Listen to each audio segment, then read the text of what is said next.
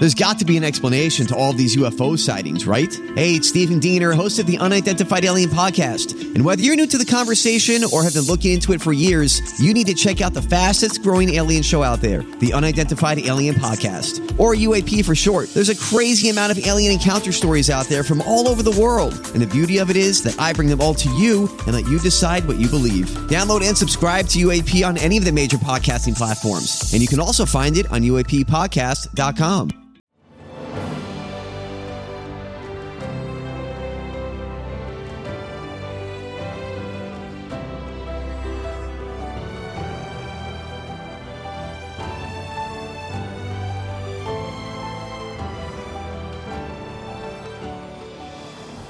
Welcome to the newest episode of Beyond the Fame with Jason Fraley. I'm your host, Jason Fraley, picking the brains of the top filmmakers, musicians, and artists of our time. Russell Williams won two Oscars for Best Sound on Glory and Dances with Wolves, becoming the first black two time Oscar winner in movie history. So you can imagine his shock when the Academy decided to remove eight categories, including Best Sound, from the live Oscars telecast this Sunday. You'll hear his thoughts on that controversy at the end of this podcast, but first, hear all about his historic career in our convo from 2016, when he donated his Oscars to the Smithsonian National Museum of African American History and Culture. I'm here with the one and only AU professor and two time Oscar winner, Russell Williams. Russell, thanks so much for coming in. My pleasure. Uh, thanks for the invite. well, this has been a long time coming because I'm trying to remember. It was probably a year or so ago we heard that you uh, are going to be donating uh, your two Oscars as long as a, as well as a Nagra sound machine to the brand new Smithsonian National Museum of African American History and Culture downtown on the mall.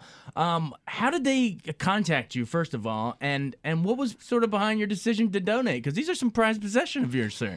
Yeah, I, I, many people have asked me that, Jason, and uh, in terms of why I want to donate, um, I'm a DC native, and I felt that, and and not only DC but Southeast DC. Hmm. So most of the time, Southeast shows up in the news now. Someone is dead. That's not the Southeast I grew up in, and hopefully, as a longtime uh, friend and admirer of the Smithsonian collection as a kid, I said, well, maybe my statuettes might inspire some young people you know, to understand that not only can they win Oscars behind camera, but you know, you can actually uh, fulfill your dream if you're persistent enough. Um, as as far as how they reached me, it's the other way around. I reached ah, them. Ah. So what happened? Uh, 2014, I want to say it was April 15th. The director uh, Lonnie Bunch, who's also an AU alum, uh, was uh, hosting a, a, screening of 42. Oh, the Jackie Robinson. Absolutely, the Jackie Robinson film, and they screened that at the uh, the National the National Museum of American History. They came to the White House too, I believe. Okay. Yeah. And I uh, went to see that movie because my dad was a big Jackie Robinson fan. I mean, every time I did a half ass job with something either in the yard or around the house, he would always say, Jackie Robinson, if Jackie Robinson, you know. That's not how Jackie would do yeah, it. Yeah, exactly. You know, and plus he had 20,000 people uh, screaming at him the whole time. So I really came to see the movie for two reasons. One, just to see it, and two, to see because his eyesight was getting a little dim to see whether he would be able to appreciate it. Mm. And so uh, at the end of that, and of course the filmmakers were there, and Lonnie did a great interview. And so, you know, we reconnected. How have you been? So forth and so on. I said, oh, yeah, and by the way, uh, would you like a couple of Academy Awards and a couple of Emmys? And his eyes lit up. He said, let's make an appointment. And so, so we actually talked in August of that year. And then he put me with his curators. And, uh, you know, they're they're downtown already. I mean, they've had, actually they've had them since 2014. Oh, so they've been out of your possession for that for oh, a long okay. time. Yeah, they've yeah. been dusting them off and sorting out what of the stuff I gave them they wanted to put on display first. So it's yes. got to be cool though to be able to bring you know family members, friends to the museum. I mean, I know it's not going to be in your house, so it's hard to let them go. I'm sure, but it's almost even cooler to be able to go there and see a plaque and see you know that's special stuff. Yeah, and I mean you know, when I lived in LA and the Oscars were brand new, there was a lot of foot traffic, you know, right. but as they've gotten older and also uh, I thought that rather than to wait until later and maybe family members want one or somebody wants yeah. I said let me just put these in the Smithsonian for safekeeping and I know that they'll always be part of, of our national collection.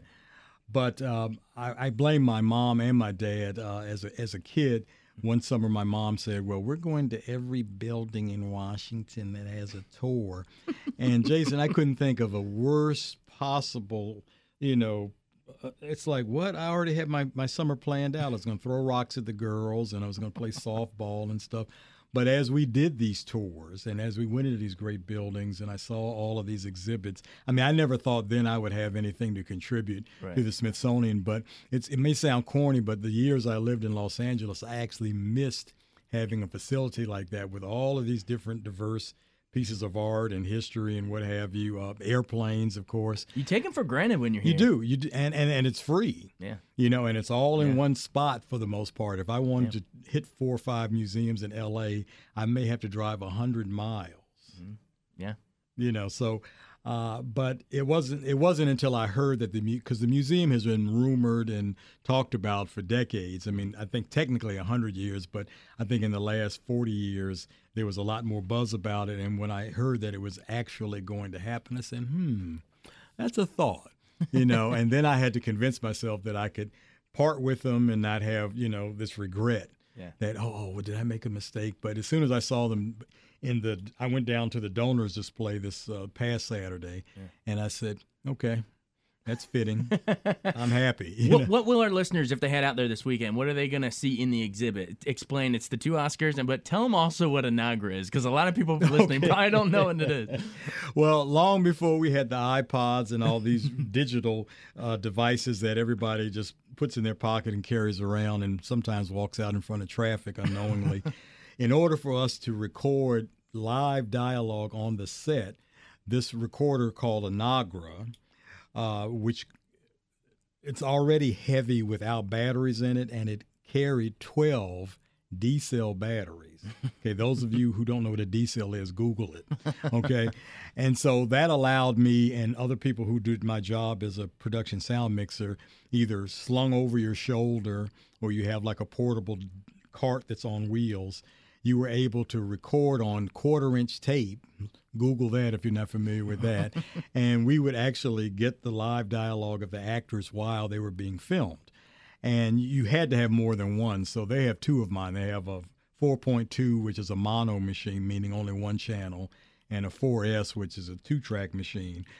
Pretty much all the people who do the job I used to do now have eight channels available to them or more, all digital, no tape you know, a lot easier to move your content around than in my day. But uh, one thing that Nagra would do would work hot, cold, you know, while you were running in cars, helicopters that were yeah. doing banks, they would continue to run and stay in sync. Wow. Now, how did how did you even get into uh, that in the first place? I mean, you talked about being a kid here in Southeast and going to the museums, but where did the film spark start, and how did you make your way uh, west? Go, how'd you go west, young man? Interesting. Yeah. Well, uh, I think my first professional uh, exposure to, let's say, to sound, because I was a piano student and I also played uh, sousaphone and tuba in Wilson's concert orchestra back in the 70s.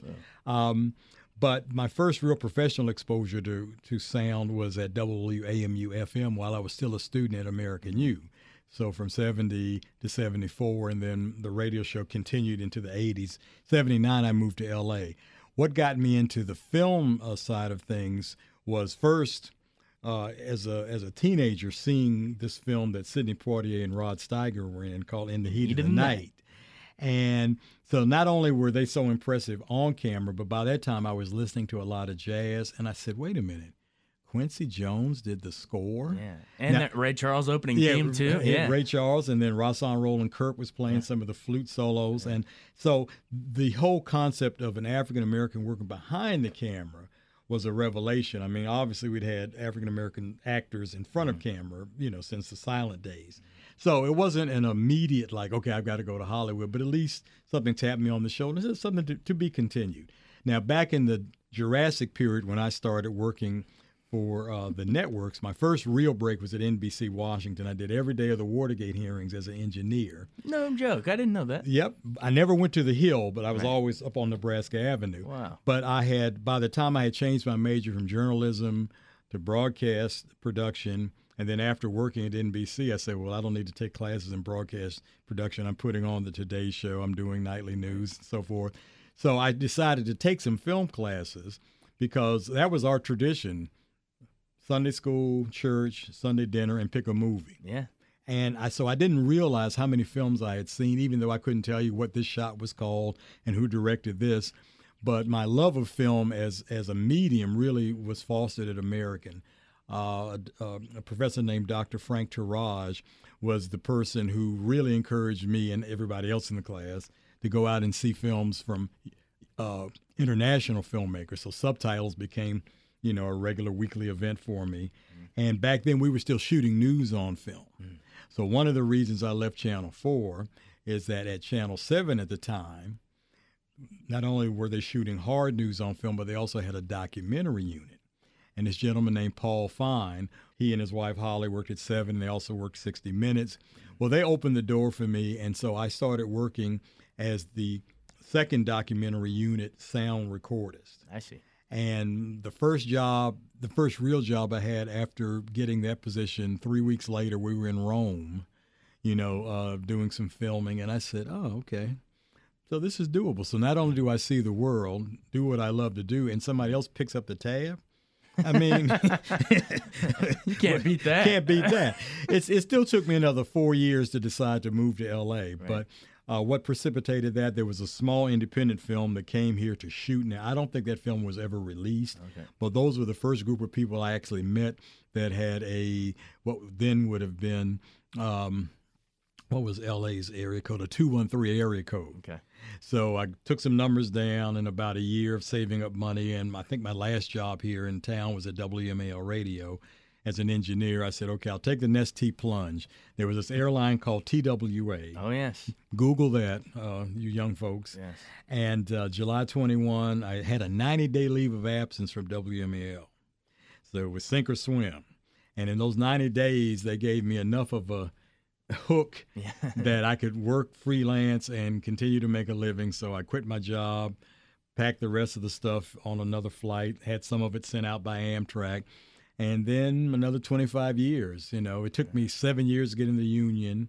It took me nine years to get on my first real feature film, meaning in the sense that it was not only great script, great mm-hmm. actors, and just a joy to work on. That was a little movie called Field of Dreams. Yeah, you might have heard of it. Might have heard of it. Some famous sound as well. and, and, and Jason, I never looked back from that point on. You know, but it, it but I think that anybody that gets off the plane in LAX, and I tell my students at American, uh, trust me, this is not an original idea. It wasn't an original idea when I did it. Yeah. So expect there to be a long line in front of you and I think the first set that I saw um, when I was in LA at the time, the MGM studios, which are now Sony, uh, one of my buddies who had moved out a year ahead, a time a year a year before I went out, worked on Dallas. Oh yes. And so when you went on the on the Dallas stage, Jason, uh, J.R. Ewing's house was built full scale on one half of the sound stage, two Mercedes in the garage, a little swimming pool in the back.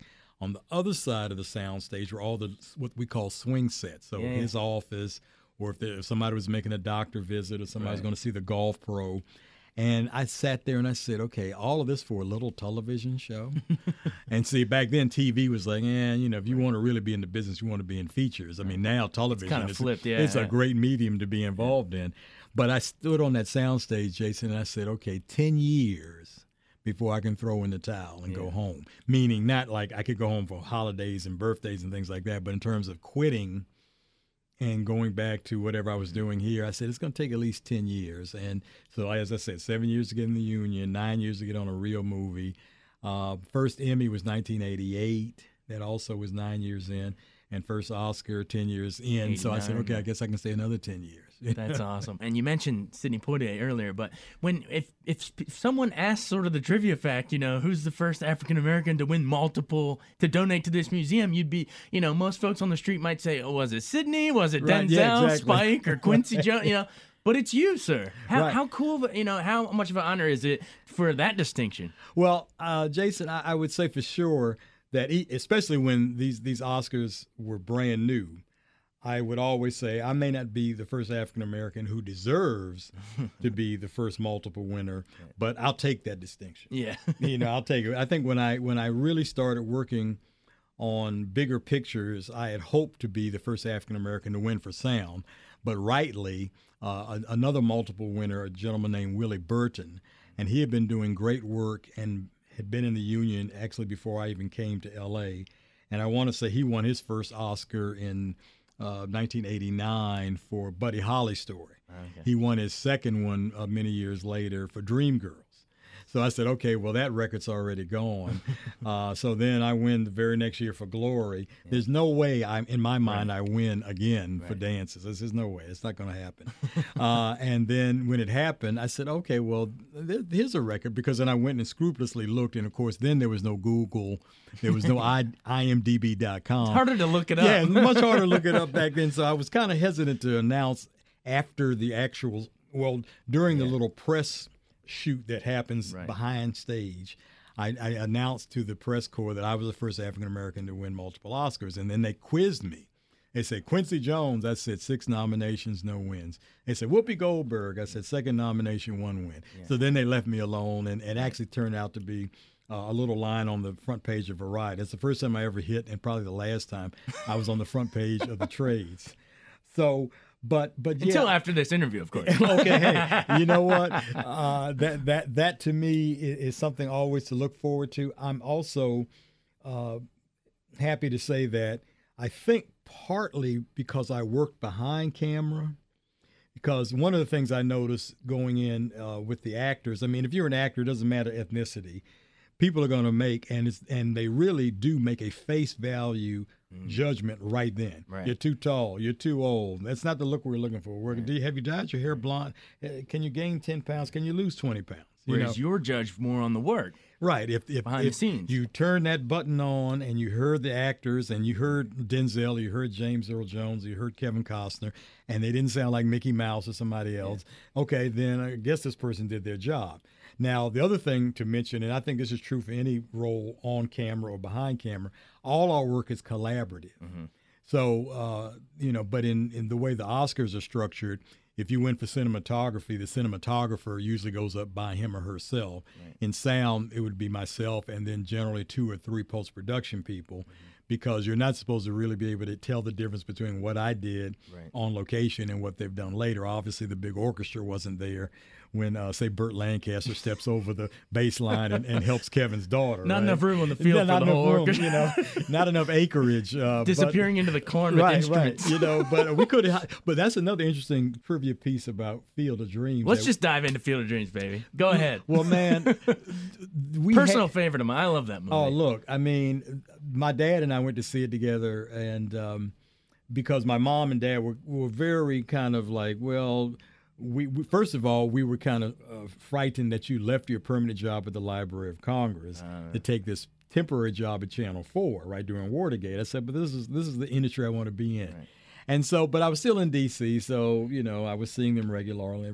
Then I decided, hey, look, I'm going to move to Los Angeles. They were, oh no, no, no, no, no. And then of course I'd been out there many years, and there weren't that many things I could, you know, I'd worked on the Billionaire Boys Club miniseries and uh, some things like that that were decent that turned up on television.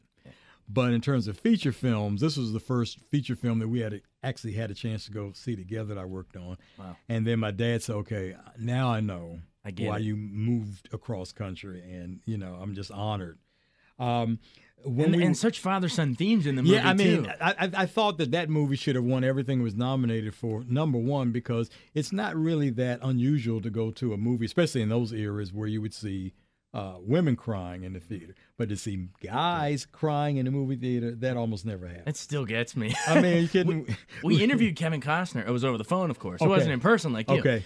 And um, he was he basically said, you know, and I agree. It's this generation's "It's a Wonderful Life." Absolutely. It's that magical fantasy, magical realism thing, and I just adore the movie. I mean, when uh, and and and since some of the stuff was done in post production, so I was completely unprepared for when Ray Liotta, Shoeless Joe, was walking towards the corn for the last time, and and they established a telepathic relationship, and he says, "It was you." Yeah. And then Liotta says, "No, Ray, it was you." It's like gets me. All and the Dad, you want to catch and the whole time, the whole end. The whole end of it is just like, oh my goodness. I mean, it still works. But while we were shooting that, that summer, 1988 was probably the worst drought that Iowa had seen. Oh. So the corn wasn't even up to belt level. It wasn't even belt. What did they say? Knee high by the Fourth of July, right, usually. yeah, and and so in order for the gag to work in movie parlance, in order for them to be able to walk into the corn, and for ILMs, you know, visual effects to work,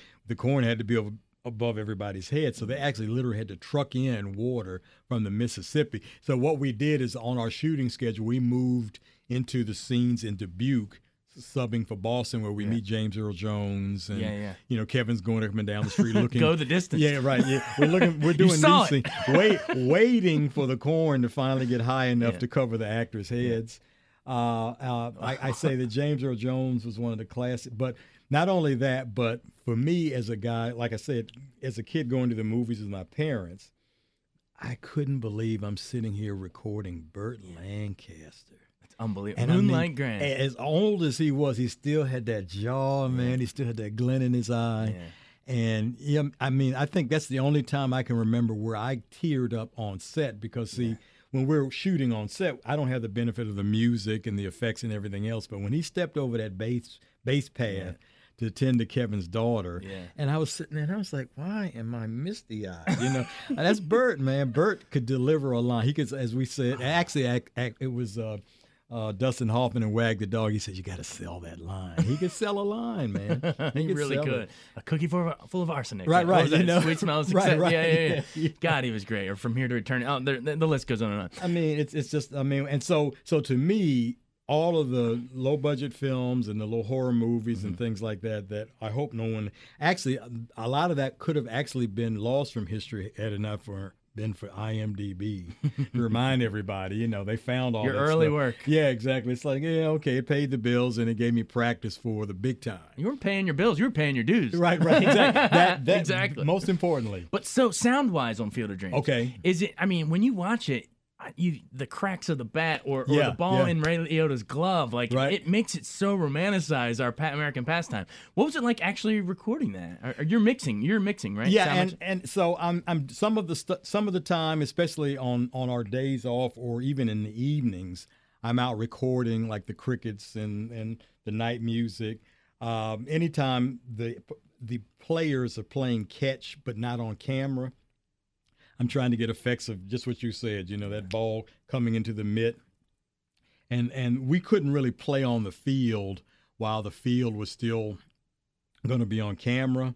But the other the other thing that that it awakened for me was that having lost two Senators teams by then, oh, I had yeah. really kind of soured on Major League Baseball, right? you see, baseball was gone. you know, and and so when I actually got to the ball field and we got into shooting the story, it really rekindled how much I love the game of baseball. And then after we had pretty much shot the field out of the movie, then we could play on the field again, and and it was just it was just something magical about that field. And I'm so glad that that farmer didn't plow it under because he could have and put corn. And they argued there. over the rights. The right, They did. weren't like two owners that divided it in right. half for yeah, years I think and I years. think from yeah. the third baseline and and and right field belonged to uh belong actually the third baseline and left field belonged to an, another farmer's uh, property but they got that all settled and and I think that even in the movie when Gaby Hoffmann says you know people will come and they have they've continued to come uh, since we finished shooting that film Is this heaven? No, it's Iowa. It's La- Iowa. last Field of Dreams question. Okay. Is it true Yes. that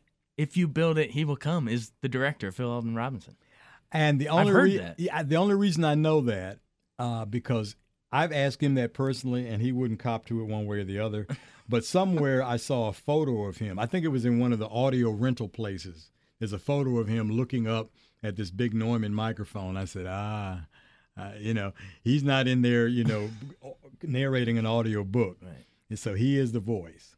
So that, but that's still kind of uh, mysterious. He doesn't want to confirm it. Well, but- I mean, this was many years ago when I Oh. asked him, and he wouldn't, he wouldn't, he wouldn't cop to it. But I, the picture is, is is worth a thousand words. So Yeah. I'm sorry, Phil. You know, I'm sorry to, you know.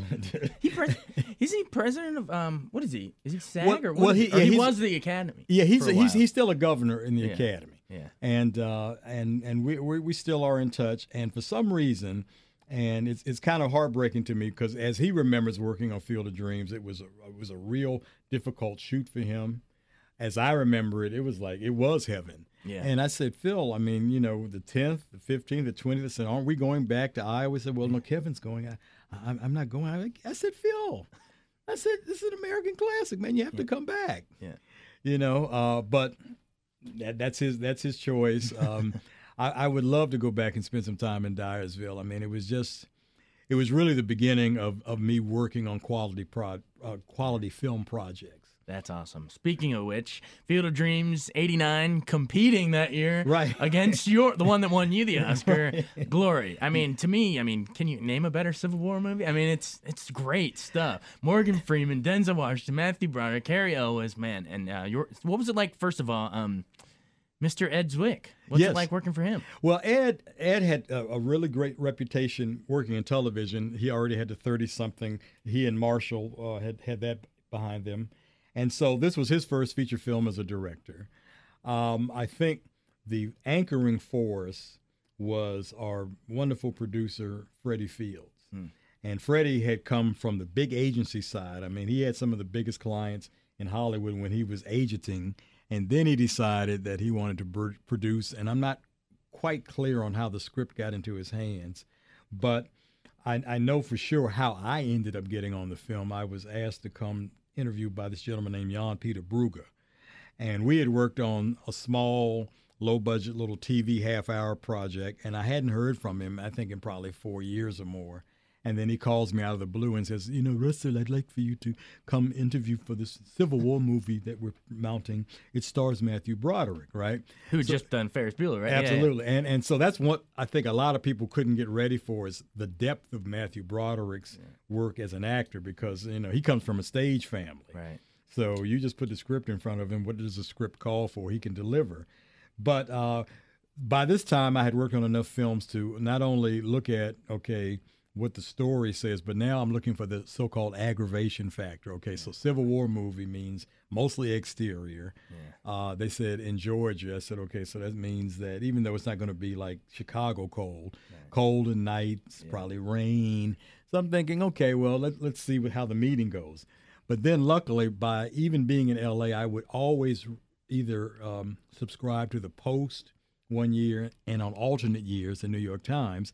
And the New York Sunday Times had a story about this Civil War movie starring Matthew Broderick because Peter didn't say anything about the 54th Mass, right? Yeah, And, you know, on the phone call. So I'm saying, oh, wait a minute, 54th Mass, and we've signed Morgan Freeman. We're uh, hoping that Denzel will sign This up. young well. guy, you Yeah. might not know him, Yeah. Denzel. And I said, "Oh, you mean that Civil War movie?" I said, "Okay, well, I'll pay them to be on this one." Yeah, yeah. So obviously, the interview went fine, um, and I, and I think the thing that I liked about uh, Ed on set is that he had very clear ideas about how he wanted the scenes to play, but then as he really looked at the depth and the breadth of his actor corps, and also the technical assistance that he was getting from from the reenactors who also did wonderful work on camera you know he began to understand that okay let these guys work out how the energy and the dynamics and this whole thing of say for instance the scene where morgan freeman is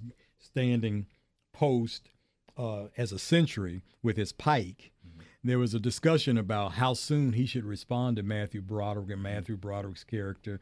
Uh, Robert Gould Shaw says, "Well, I- I'd like for you to tell me, give me information about the men from time to time, you know." And and um, so Ed thought that he should answer immediately, and Morgan says, "No, I- you know, it's, it's, I'm I'm not from a military background. I was a grave digger until you guys showed up, so I want to consider this for a minute before I respond." Which he did. He was almost like Matthew was about to turn and leave. And then he said, "Shoes, sir." Oh, the boy was just looking for some shoes.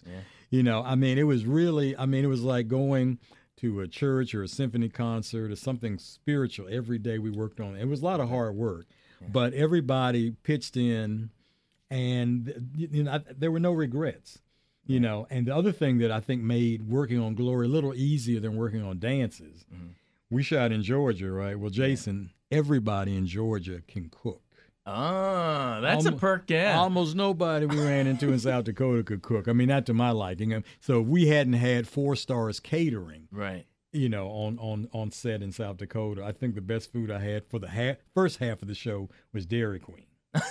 After we got to Rapid City, where we were shooting all the stuff of the winter camp, then we had real restaurants with Yeah. tablecloths and things like that. Yeah, but in yeah. Pierre, South Dakota, which is the capital, uh, back then it, it, it was. I mean, well, I'll put it this way: if you like snake or beefalo or that kind of stuff, you'd be fine. But if you wanted to be a fish eater, or vegetarian, you you pickings were kind of slim. Before we move fully to, to dances, um, just a couple more points on, on Glory. Sound wise, Yes. because that's what that's your bag, baby. Right. Sound. Two scenes come to mind. Okay. Inspirational. Oh my lord. Right, right, Lord. but then the horrific, the teardrop, Yeah, the yeah. whip, the cracking of the whip. Right. For Denzel, his uh, his scene that won the Oscar. Let's face it. Absolutely. So, any memories of recording those moments? Yes, and let's let's go with your second uh, part first. So the whip is all post production, because when we, uh, meaning when uh, the cast member John John Finn, who is excellent in that role, excellent as the Irish drill sergeant, when he's putting the whip on Denzel, that whip it wasn't even like newspaper hitting you, Right. You know, because you really don't want to injure your actor. But that shows how he can act. That I mean, was acting, and yeah. see, I was so far back because my my once I realized that we had uh, video assist, which I found out uh, a few weeks ago from a, a CBS show that video assist was an innovation of Jerry Lewis. Oh, I never knew that. me neither. I had never heard that before. As many times, I mean, all these fun? video assist monitors, and for those of you who might not know, uh, that you can actually see the camera's angle. So for someone like me, hiding microphones or Mm-hmm. microphones hanging over actors' heads, it's critical that I see how wide the frame is, Right. and matching the distance from the actor's lips to you know the size of the frame is key. So that made my life easy. And since I started in TV, that meant I could, as long as I had video and audio, I could be in the next county. Video Village, baby. You know what I'm saying? Be part of the team, right? But I didn't see that tier until I saw it on the big screen. Ah. Okay, so now let's go to the to the prayer meet. The prayer meet is something that I always talk about when I if I do any kind of presentation on glory, I always play that scene. Then I said, okay, so this is what happened. In the script, there is no music. There there is no singing. It's just them doing their testimony in front of the tree. Ah. It's not till we get out of the crew van and Ed rushes over and says, Russell, Russell, they worked out this great little routine and they're going to sing a cappella. And every, every word he says after that, I'm getting more and more depressed. I'm like, okay, well, I said, Ed, you realize that usually when you do music in production, we have pre recorded it so that we can lip sync like music videos, which were standard by then, Right. have always done and continue to do. So whether the actors actually can stay on pitch and stay on tempo is not a question anymore because we already have a locked recording of them. Yeah. So we had to essentially create a playback track from the first master shot that went from beginning to end. And then the only thing I could do was take that one Nagra and play in the lead singer's ear what he did on the master shot. So it, it would at least start on pitch and on tempo. But then the longer the take goes, and you actually hear, you go back and listen to it, I think right before Jihmi Kennedy, who was a soldier that stuttered, right before he comes up, you can hear it modulate Ah, and that's basically because coming into his shot, they took one version of the song, and coming out of the master, they took another one, and you can hear one go to the other. And uh, the post production mixer says that's 100% complete production sound because they couldn't do anything with it. yeah. Uh, the one mistake I made when we filmed that, and um, and it was something that I had encountered before, but because we had so many balls in the air, and it was like totally unexpected, is that in the foreground there's a person playing tambourine. So generally speaking, we would al- always silence those little cymbals. So you see this tambourine moving back and forth, but you don't hear it. So now they can put that in in post because they said now we're locked into his beat. Right. Yeah. Luckily, he could mostly keep time. Yeah. but if you wanted to slew or slide that audio forward or backward, you were kind of locked into those Yeah. symbols. So I said, okay, but uh, it didn't prevent us from getting the statuette. The post production mixer, Donald O. Mitchell, I always have to send out a shout to him. That was his 12th nomination. He was up for two Oscars that same year. He was also up for Black Rain. oh wow. So now, Jason, imagine. Okay, so it's already nerve wracking enough that you know you've sat through a few different categories. I think Yeah. we were maybe ten or eleven that year, right? It's a uh, long show. It's a long. It's a long show, and so then the way that they read the winner, they don't say for glory mm-hmm. first. They read the names. Mm-hmm. So they say Donald O. Mitchell. So he's off to the stage like a bat out of hell. but we don't know for which movie yet. Oh, wow. and not only right. that, there were two Gregs. On the Black ah. Rain crew, there was a Greg P. Russell, who I think now is a 17, not 17 time mm-hmm. nominee. Wow. And then on the on our team was Greg C. Rudloff. And Russell. Yeah, right. Yeah. So, So Greg and a Russell. So, so here's here's Greg, and then we were like, C. Rudloff. We were like, okay, that's us. What's that moment like? Are you? Can you even remember it, or yeah, is it just a blur? it. I remember it, and Yeah. and it was it was like your heart, your whole respiratory system comes to a halt, and then you hear that name. Then we realize, okay, that's us. So there's a sigh of relief, and then we kind of have to negotiate our way through the aisle. We, that that year, the Oscars were at the Dorothy Chandler Pavilion, so Donald's already up on stage. We've already agreed by him having this as his 12th nomination that he was going to speak. No, no two ways about it. Mm. Right. So He's- we- the overdue guy, yeah, yeah. please. And we hadn't prepared anything. Yeah. And and so he got through his speech in about 15 seconds. Then I, next thing I know, he looks he looks over his left shoulder at me, and he says, "Jump in there." And I did, but I didn't. You know, I said I'd like to say thank you to all the home people in the home countries. Mm-hmm. You know, I was I was glad that I was able to do that, but I didn't like once I looked at the tape, being a sound guy, that I was leaning into the microphone. And Only thinking- you would and I was- critique yeah, yourself on. and, and I was thinking, okay, dummy, if you ever get back, mm. stand up straight. I had no clue that I was going to come and back the did. very next year. You did get back. So okay, so when you look at the second video, I'm standing up straight. Dances with Wolves. You're Yep. standing. All right. Cool. What's uh? Before we get into the Oscar moment itself for Dances with Wolves. Okay. Let's go into the movie. Um, how do you, how do you get hired for that job after after Glory? Well, let's let's talk about a word that may or may not be in effect in Hollywood these days. A word called loyalty. Ah. So let's go back. let's go back to Phil Robinson. The only reason I get to Field of Dreams is that when the Gordon brothers, who might not be a household name to some of you all, but the Gordon brothers are the ones who created the Die Hard franchise. Right. Right. You may have heard of it. May have heard of, may have actually seen one or two of them, right? Or five. Or six. and so so we had worked on Phil's first movie, not the Gordon brothers, but myself and the rest of the entire crew for that for that matter had worked on his first movie uh, called In the Mood. And when he got the the, the go ahead from the Gordon brothers, not only for the screenplay, but also to direct, he said on one condition, and that condition was that I get to hire all of my crew from my first film back. nice.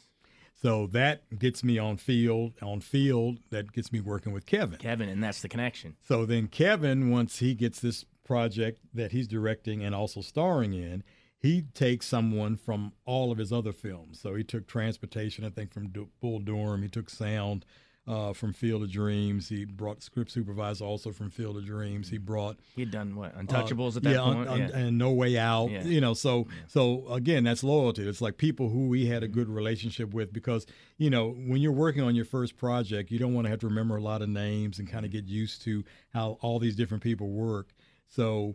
And, and and the other thing I really loved about working with Kevin on field and on dances, he had his family around almost the whole time, Oh, cool. meaning his wife and his kids, but also his mom and dad. oh, that's awesome. And when you meet his mom and dad, you you see where that salt of the earth kind of, you know, Kevin Costner, eh, you know, character comes from. He's he's really just a blue collar guy that's in a white collar industry. But he, I mean, but uh, he was, you know, a, a huge movie star at the time. But this was his first, his directorial debut, right? Right, So, right.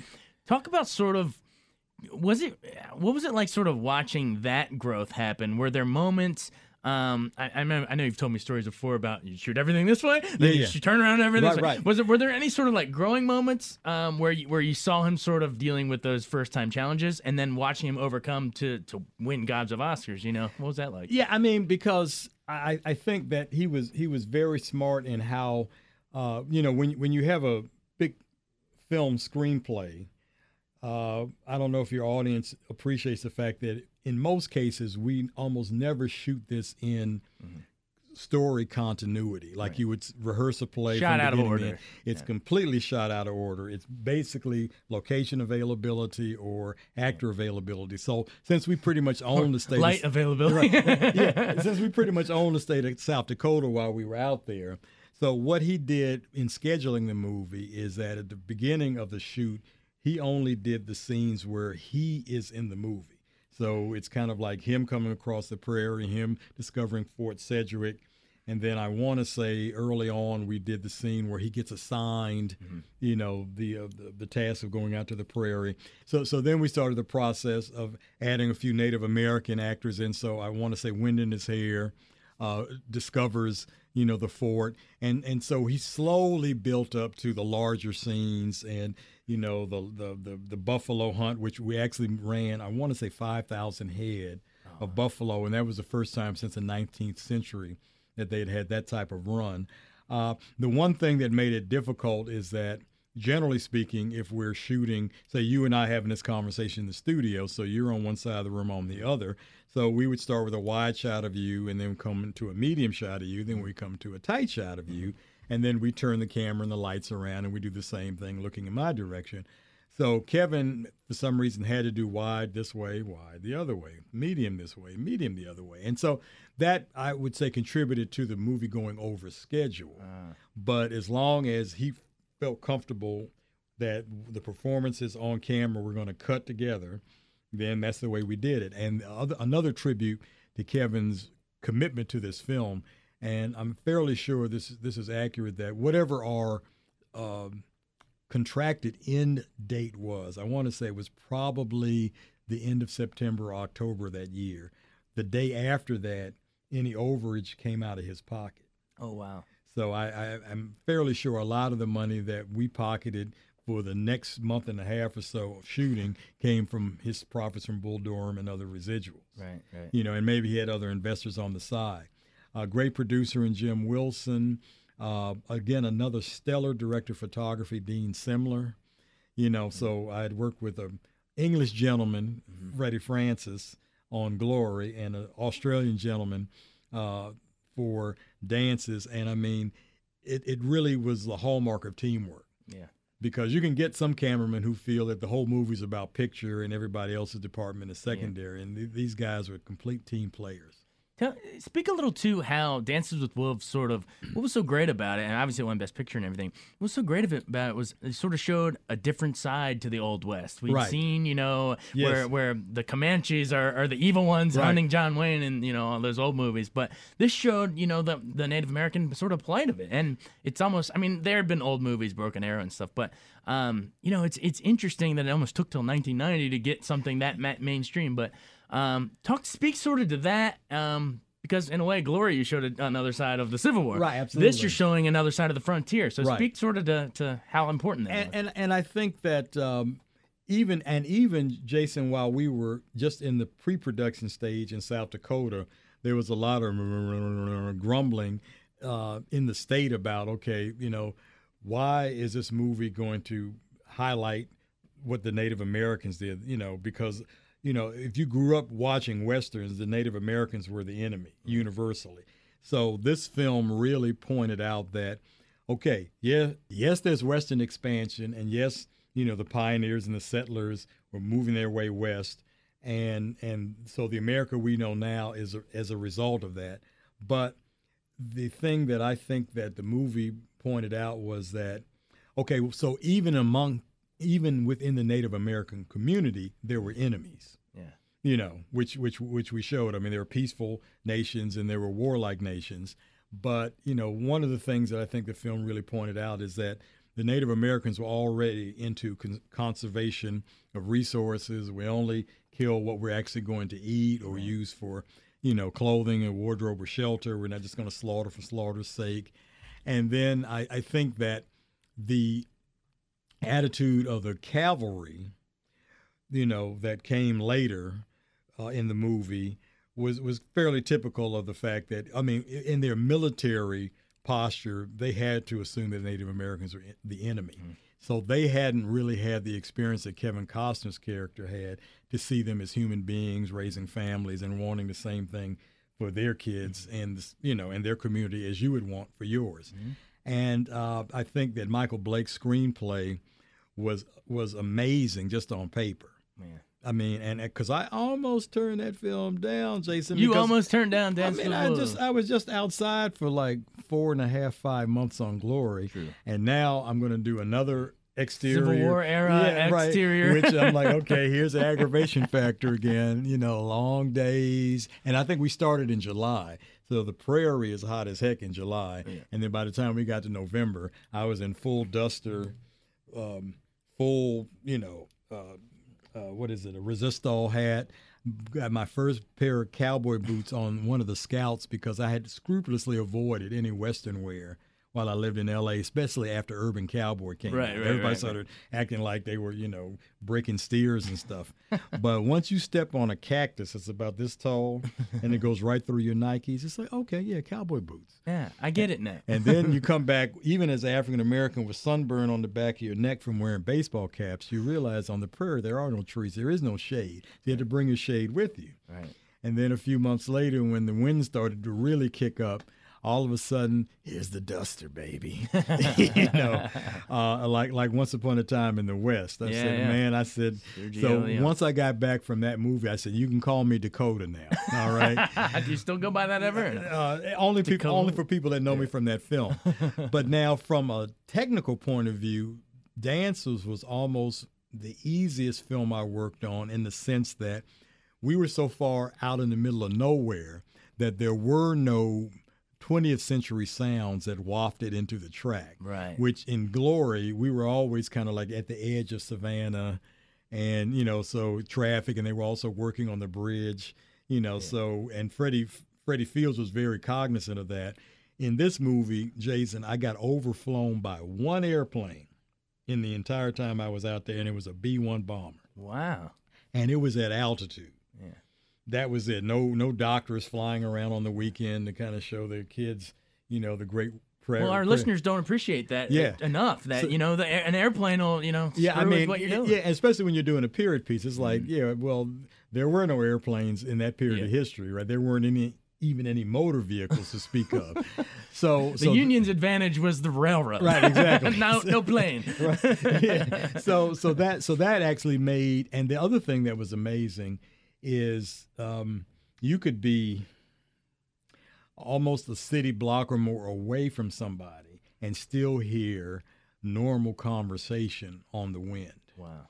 So when you see those scenes of the Native Americans and even the old bad westerns, you know, listening to the wind, and they can say, uh, "There's two riders approaching, or ten riders approaching." That's that's not an exaggeration. I was amazed. I was like, "Wow!" Wow. I said, "Who's that talking?" I said, "I can actually hear them." You know, because there's nothing competing with you. Wind in his hair has dialogue in his hair. Really? Wow. Right. wow. So that's that's legit. That's Yeah. legit, man. That's pretty cool. You know? All right, take uh, so Oscar experience part, Okay. part two. Okay. You now you're going as a winner. So Okay. do you walk in a little taller, hey, man, or is it? And you're sitting there and you hear your name called again. It's still just as special. It, it's it's a special because this time, well, first of all, unfortunately, Don didn't get nominated because he he always does great work, but we don't have competing people on two different crews. Okay, so I don't have to worry about that.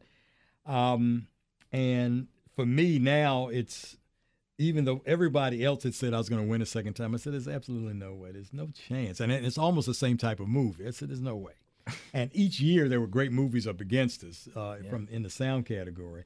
But the fun, a funny that thing, year you had Goodfellas yeah, and yeah, man, mean, oh. you know, it- it's like so. So a funny thing happened uh, for your your your your listeners is that so the ABC camera people have a seating chart. So obviously the actors are usually in the first two or three rows, and you have directors, and then you have writers, and so as you go deeper and deeper into the auditorium, we know where the say the documentarians are sitting, the sound people. So after the commercial break, and and two of the best things about both of those years were those were Billy Crystal's first two years. Oh wow, And you the you best Oscar host ever. Trust me, he knows how to work a room.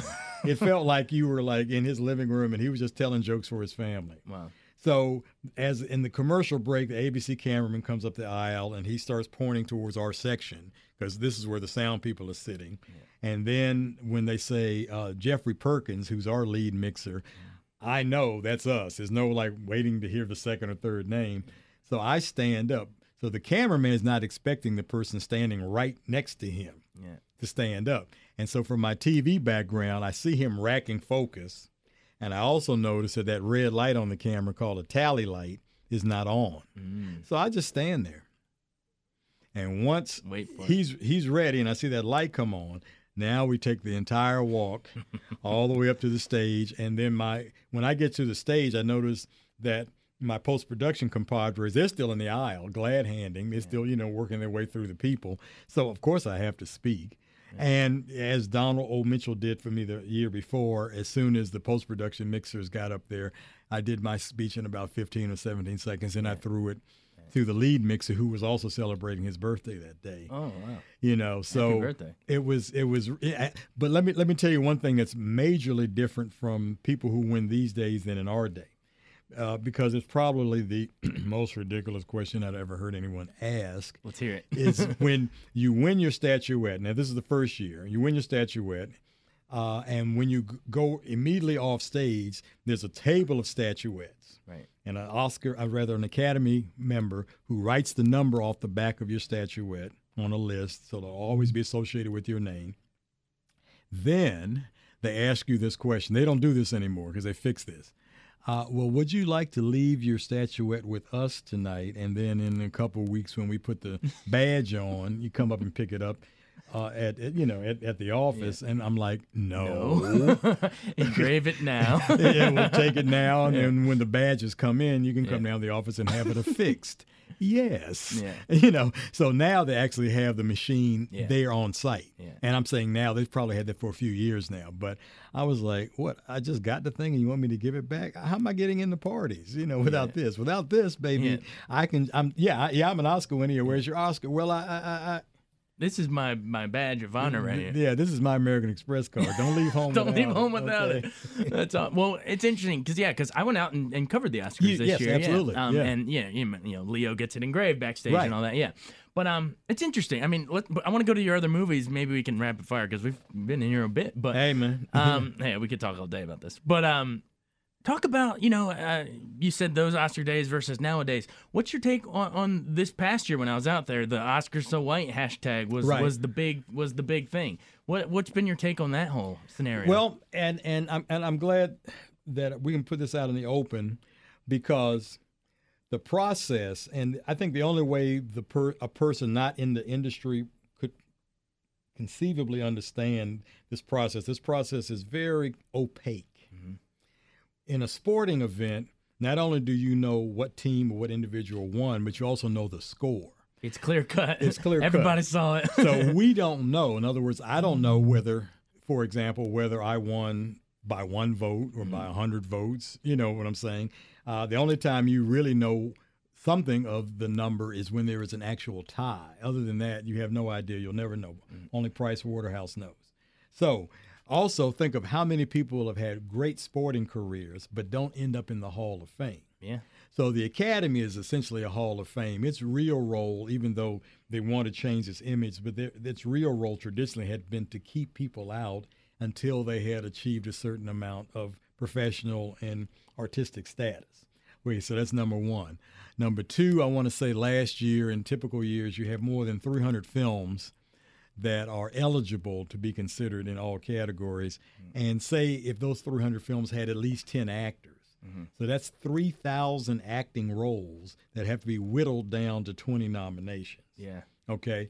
So just mathematically, it's really hard to get nominated. It's even harder to win. But if you don't get nominated, you have no chance of winning.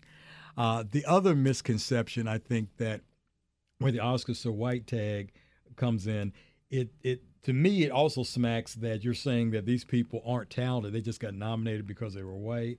Uh, no, nobody said white men can't act. They may have had a movie called White Can't Men jump. Can't Jump, but you know I, I've seen a whole lot of serious, and then I also have seen a lot of white folks who put in great performances and don't get nominated either. I mean, uh, and and we can either go recently, like say for instance, one of my favorite Tom Hanks movies, you know, Captain Phillips. Yeah. Any other year, he's he's up there with his tux on. Yeah. Uh, Robert Redford that same year. Yeah. I mean, Oh, for when he was out, all is lost. all is lost. Are and Tom kidding? Hanks is doing that. That scene where he's in shock at Oh, the end of. Captain Phillips. Oh, please. Okay.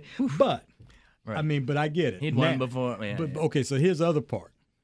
So now the movie industry is a business, Mm-hmm. and of those 300 films that came out last year, the the ones that were aimed at an African American or other ethnic audiences weren't that many, Mm-hmm. and there were maybe only three of them that were uh, what we would call Oscar bait. Right. So Concussion, definitely Straight Out of Compton, Creed. and Creed, right? And so, you know, nominations here and there, but again, Right. it's it, there's no real there's no real rhyme or reason. But now this is what I know about the Academy in general, regardless of ethnicity. My years as a member, which started back in 1990, the Academy tends to always take the softer option Oh yeah. you know so like one of my years i point to would be the year inception was out but the king's speech wins best, best picture now Yeah. to me the academy should be pushing the art form mm-hmm. forward Yeah. And trust me there's nothing wrong with the king's speech. It's Yeah. very solid very well acted you know but the brits do this day in and day out. I mean most of these british actors come out of the womb reciting richard iii okay? You know so there's nothing to me there's nothing groundbreaking about the film. It's just a really well done film. Right. whereas inception i mean Yeah. the script the visual effects even the acting i mean so you're That being, happens all the time. I mean, you know and i mean i mean so if you don't want if, if inception mystified you then how about the fighter yeah, hell of a film that same year yeah. Okay, let the Brits honor the Brits. You know, if you, you know what I'm saying. Yeah. It's like because the King's Speech won the BAFTAs as well. Well, this what is this? King's Speech is 2010, I think. yeah, think. yeah, something like yeah. Yeah, and or Black Swan, Social Network, Yeah, and then yeah. King's Speech wins. You know, yeah, I mean, so so and so then so the year that Glory doesn't even get a Best Right. Picture nomination. well, Do the Right Thing was the Yeah. you know boundary breaker, and that Right. doesn't win. It Yeah. goes to Driving Miss Daisy, right. the safer it pick. goes to yeah. driving Miss Daisy. Yeah. You know, so both Yeah. of them about race relations. Right. But one group of uh, guys has bayonets have bayonets in their hand. The other guy has a steering wheel in his hand. Yeah, Uh, same same with uh, when Cuba Gooding wins for um, uh, Jerry Maguire. To me, that's the year Samuel L. Jackson should have won for Time, to Kill. No one is going to prevent you from taking a wheelbarrow full of money and a certificate of insurance and making as many films as you want. See, so that's where we are now. If you don't mind taking your own risk, telling your stories, and I think that paradigm not only ensures that you get to tell the story you want to tell. So that's part one. The, the part two is that it has to be supported, and also, of course, the Academy members have to see it, which means that you have to be willing to pony up at least another two million dollars to make sure we get all of the Academy screeners. is that what happened to Selma?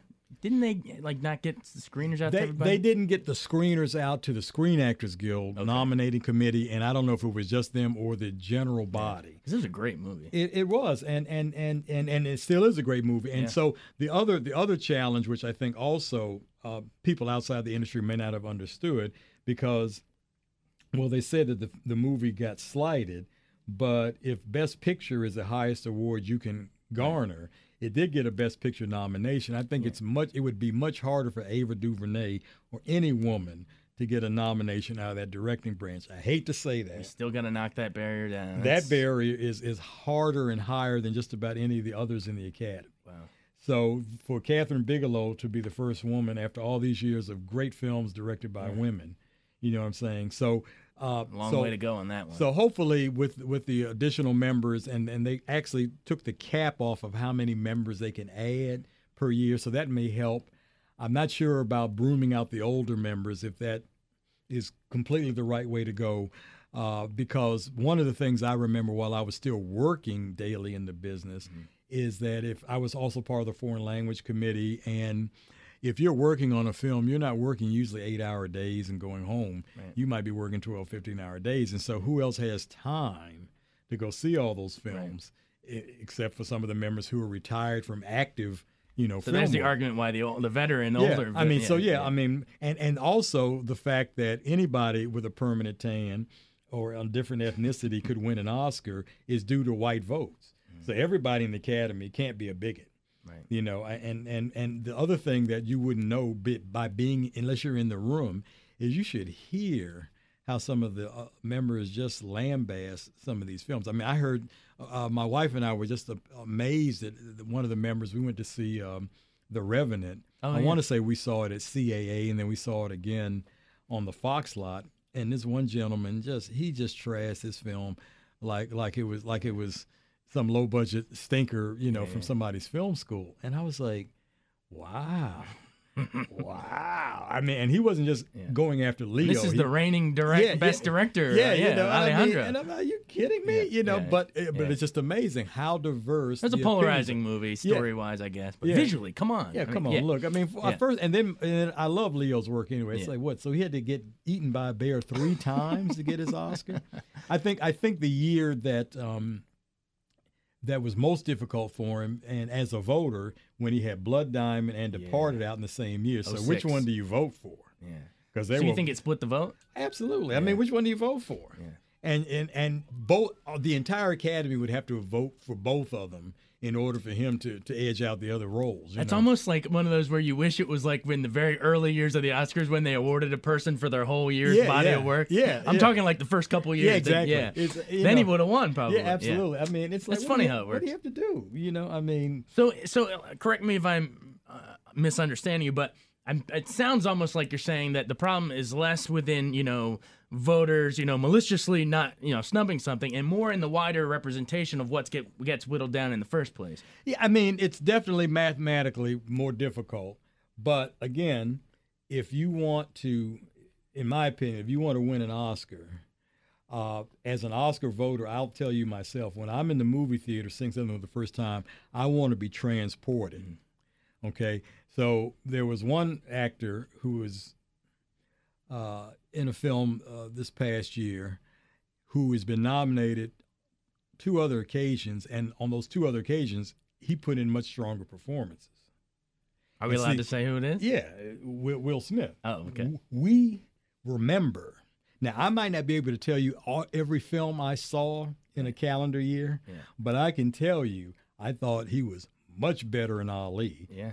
He got nominated. Okay. Pursuit of Happiness. I thought he was much better in Pursuit of Happiness. He got nominated. He was even much better to me in I Am Legend. Yeah. He didn't get a nomination, but I mean, Yeah. I mean, you saw a side of Will Smith. You saw some depth in Will in that situation. I was like, wow. So you, that's what people got to remember. You're not just comparing off that year's crop. You're comparing off your own votes and everything you remember right. each of those you people know, in. and and you know, and then I also am old enough to remember um, that because again, too many folks may think that this has something to do strictly with you having a permanent tan. It's like, well, uh, Hitchcock doesn't have an Oscar Yeah. on his mantle. yeah. How is Life achievement was all he got. He You know- never won for director. How is that? You know what I'm saying? He's Uh, Mr. excuse me? Director. I mean, Paul Newman. It took him to the Yeah. color money. So you're telling me HUD? Yeah. You're telling Cool me Cool Hand Luke. Cool Hand Luke, Hustler, The Verdict. Butch Cassidy. What? Oh, Verdict is so good. The Verdict. Yeah. I mean, and you and and, and at that stage in his career. Mm-hmm. I mean, when he finds out that his girlfriend is playing, Charlotte Rampling is playing for the other side, I mean, the look on his face Yeah.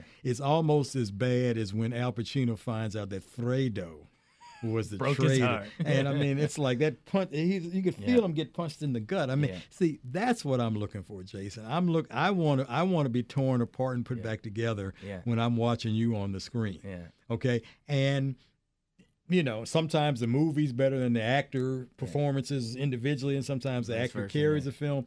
You know, so there's a lot more in the calculus than I think that meets the eye. So uh, I've had people argue with me. Well, there should be, should be, should be. I said, okay, so you're telling me you want to go back to black baseball, or do you want these athletes to win the uh, World Series ring? Right. Do you want to go back to the black football championship or do you want to have a Super Bowl ring? You know, so we have one playing field, one standard. Yeah. Okay, not saying that any other group that wants to give you an, give you an award shouldn't be giving these awards. I'm fine with that. But my goal was to was to be the best, whatever that meant.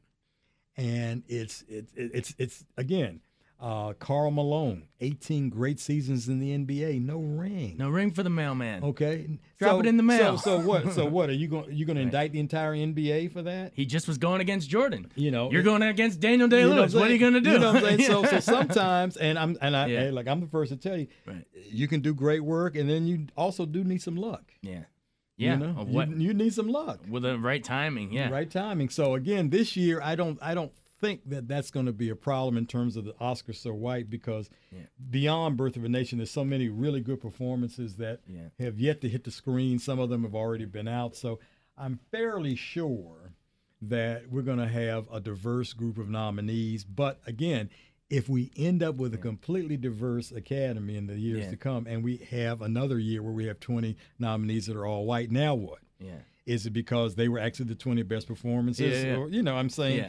So I, I, you know, I'm as a member, and I'm not speaking as an, I'm not speaking as a representative of the academy. I'm just speaking as a voting member. Is like I see the arguments on both sides, Yeah. and uh, and I and I think it really comes down to you have to have a pretty mean horse to win at the end of it. Yeah. You know, I mean, for the years I tried to say You got to say, be secretariat, baby. yeah, I mean, I, I for, look for years I tried to say every time Meryl Streep got nominated, I said, oh man, again, again, again. but I'm sorry, she delivers. I'm sorry, every, and I, and I mean this is, and I'm telling you, I tried to say Right. she was overrated. She proved me wrong each time. So, like I said, maybe white men can't jump, you know, based on that movie title, but these folks can act. It's such a fascinating conversation, man. Follow follow me mentally here. We're gonna backtrack Okay. a bit. All right. Because when you mentioned Michael Fredo, it sparked it, and Right, we've right. been talking Denzel and stuff. So, 2001, Denzel wins for Training Day, right? Right, right. Everyone's like, "Why do you have to go crooked to take it?" Yeah, that was right, the right. Jadakiss Yeah, song. exactly, Um, but it's he should have won in '92 for uh for Malcolm X, but Right, right. Pacino had to get it for Scent of a Woman because he didn't get it for Godfather Right, because right. Brando did, right? You know what I mean? So it goes on and on and on. It goes. but- I mean, it, it, it's like I guarantee you, uh, on Oscar night, Emmy night, Grammy night, American Music Award night, BAFTA night, whatever I'm missing, uh, Country Music Awards, they're always going to be more disappointed than anointed. Ooh, That's just the math. that's a good line. It's, it's, it's I'm sorry. Uh, and and I've been fortunate that of the nominations that I've had, I've only been disappointed once, and that would have been for my third Emmy for the Temptations miniseries. And not only was that a great project, but it was really great to work on, and I really appreciated Suzanne de Passe and her history at Motown and the details that we put into that. But you know, hey, baby, you can't win them all Yeah. you know, I'm glad to be able to be in the history books. I'm glad that I can put my statuette someplace where more people will see them than the ones that traipse through Yeah. my place. But you know, I, I think that, like sports, a lot of great careers in sports, and, and we know them. I'm I'm sure the sports fanatics can recite these statistics a lot better than I can. And not everybody gets to that Hall of Fame. And essentially, that's what all of the academies have done. Now, people will say, well, look at the Tonys and look at the Emmys and look. I said, yes, absolutely. And so now are we saying, because what I, my question is, is Hamilton well, well, well, well more a better play than much of what we've ever seen on the screen? You know, so don't just say that they won it because they had a diverse cast or whatnot, or was it at the Tonys? No, that product Right. was sensational. Right. Okay, so you know it's it's not as easy to make a film, a great TV show, a great play, and the attention to detail, and and you've got a lot of people like me and you say if you were an Academy member, you'd be saying, yeah, that was good. I mean, but it did make my heart skip a beat. It's it's worth a nomination, but I don't know if it's going to clear. You know. Right. Um, I mean, there's probably a better system somewhere, but this is the system we have. Right. You know, so all I say is uh, you're not going to get there unless you persevere, and you need a little luck.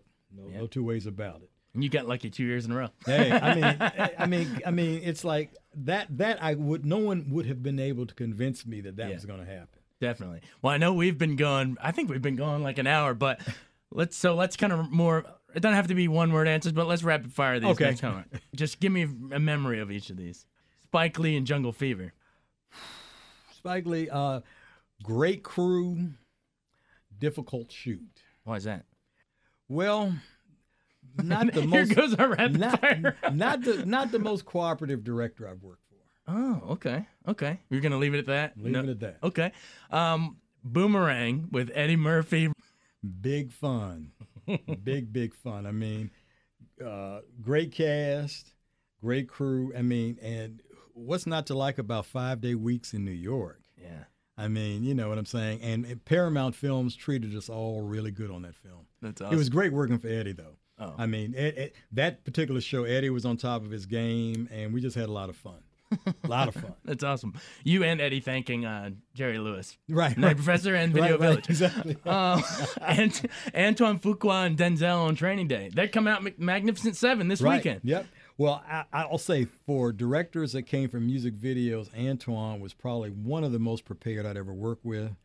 And he had a book of storyboards that we all got at the beginning of the shoot.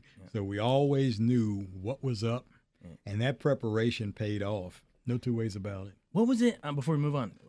Denzel then versus Glory. I mean, you saw him as a young buck, and Yeah, then yeah, now yeah. as Mr. King Kong ain't got Right, nothing right. on me. Did he? I mean, do you guys reminisce about Glory on set, or you know, or is it more just you know, Well, go to work? The the thing the thing about Denzel is he comes to work in character, so there's not a lot of chit chat. You didn't want to mess with him. Then. No, and, and and and so if I had to go to him for a technical reason, you know, first I'd make eye contact with him, and then I'd say, you know, I'd do a little hand signal saying I'm gonna have to make an adjustment Yeah. because I don't want to, you know, take him out of his zone. So we really didn't get to chat much about Glory, but I'll tell you one thing for sure. He scared the real gang members on the set because a lot of those guys in the background were real people. They brought in. Yeah, I remember. Yeah, they, the they weren't. there, They yeah. weren't. They weren't just extras with you know like Yeah. press on tats. They were the real deal. That's so know. cool. That's a great movie. Um, you, Billy Friedkin, who we both saw at the Exorcist steps, remember? I'm just cracking up. I'm calling him William Friedkin, and you're saying, "Hey, old Billy." Right, right, right.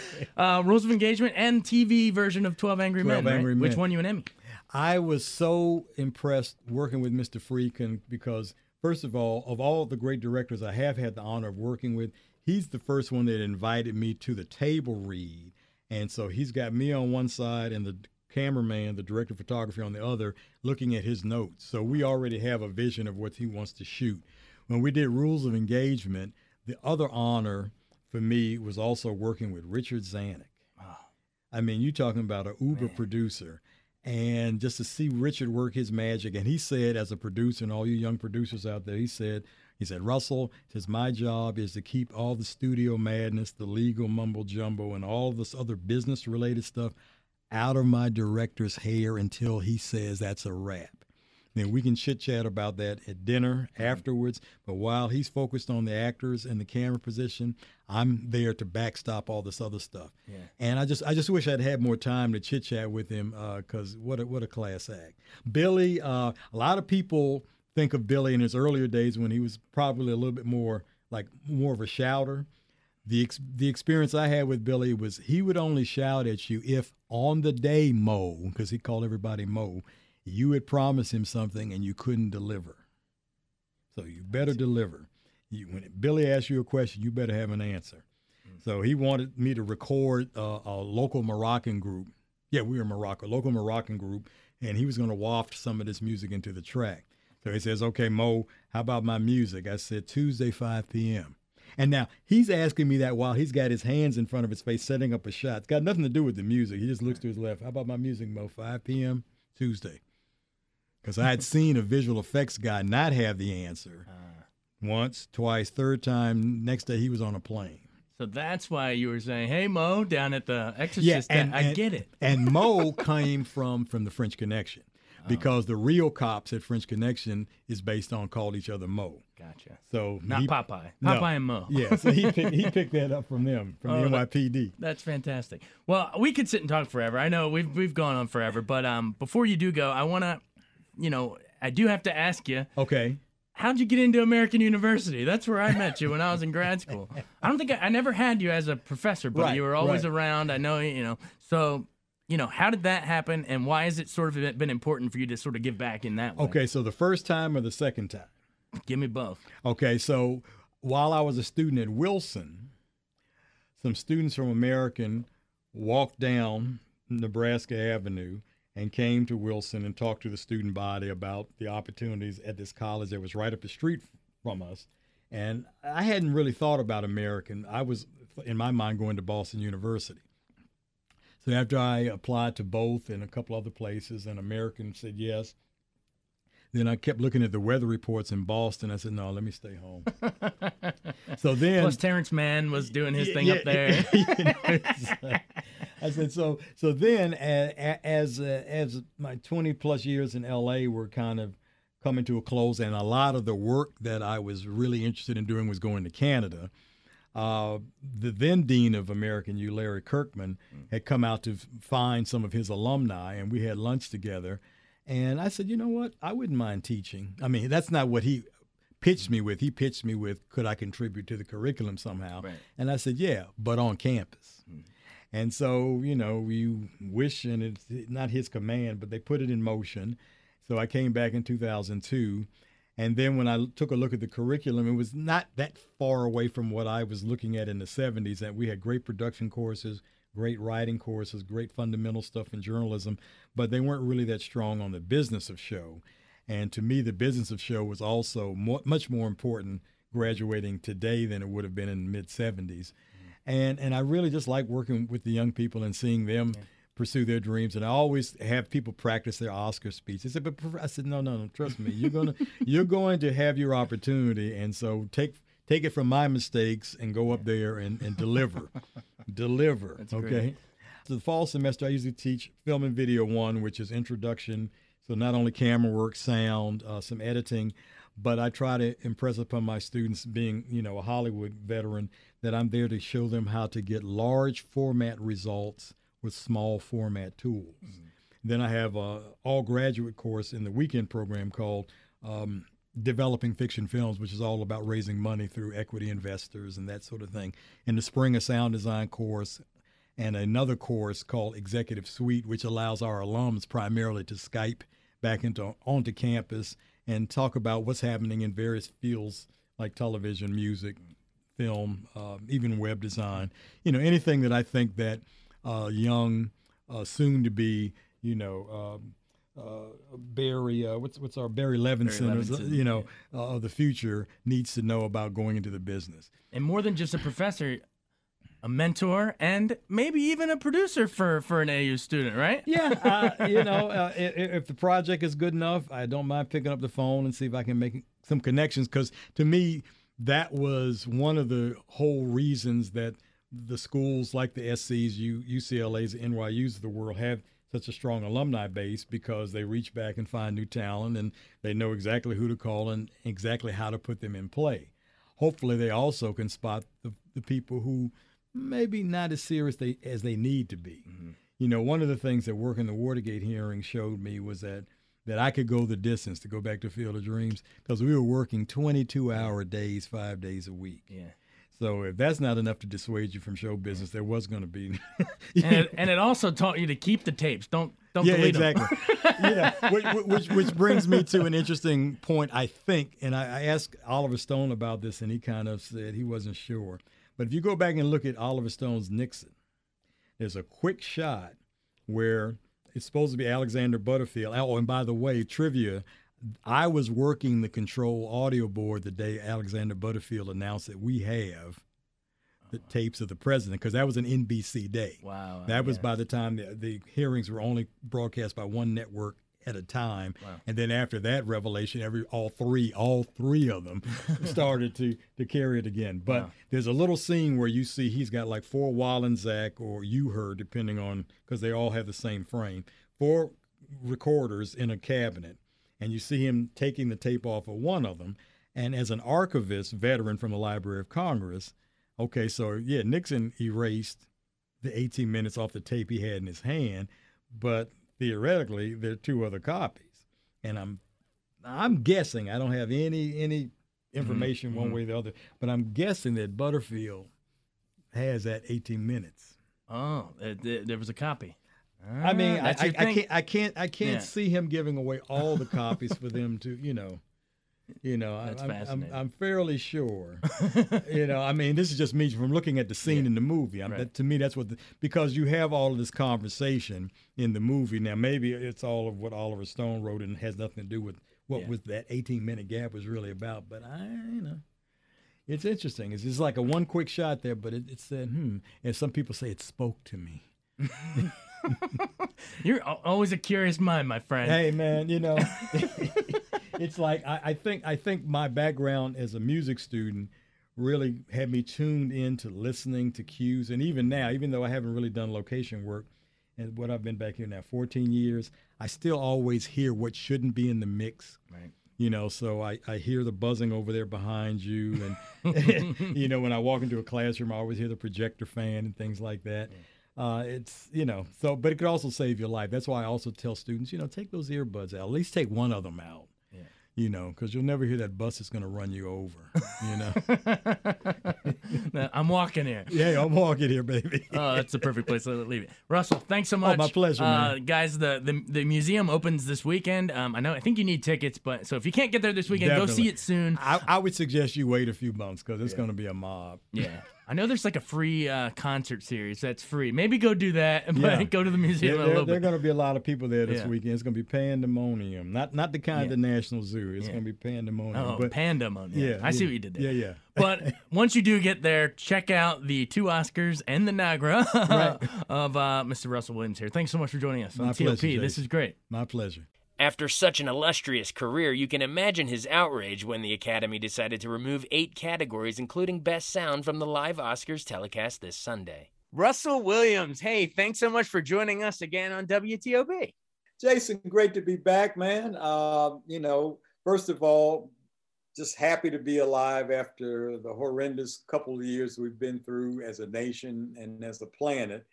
And um, that hopefully we may find our way back into the theaters, you know, maybe with some modifications from the old world, but I, I think people are really ready uh, to have a way of escaping the day-to-day grind and, and, appreciate hopefully some good music, some good cinema, some good art, and, and just gatherings of human beings enjoying each other without worrying whether that contact is going to make someone's life either more difficult or terminated. We we know what I'm talking about. So the movies, young man, the movies. I'm with you. I hope, I really hope the movies and movie going culture can come back and, and, uh, and, and not just with the superhero movies. That seems like the one genre that hasn't really been touched by any of this, but that's true. I would, lo- I would love that, you know, for, for people to start going back to just, you know, the, the mid range or the, you know, the dramas and you just all the movies of all different genres. Like I, there's nothing like as fun as it is streaming at home during these last two years in the pandemic. I, uh, there's nothing like going into,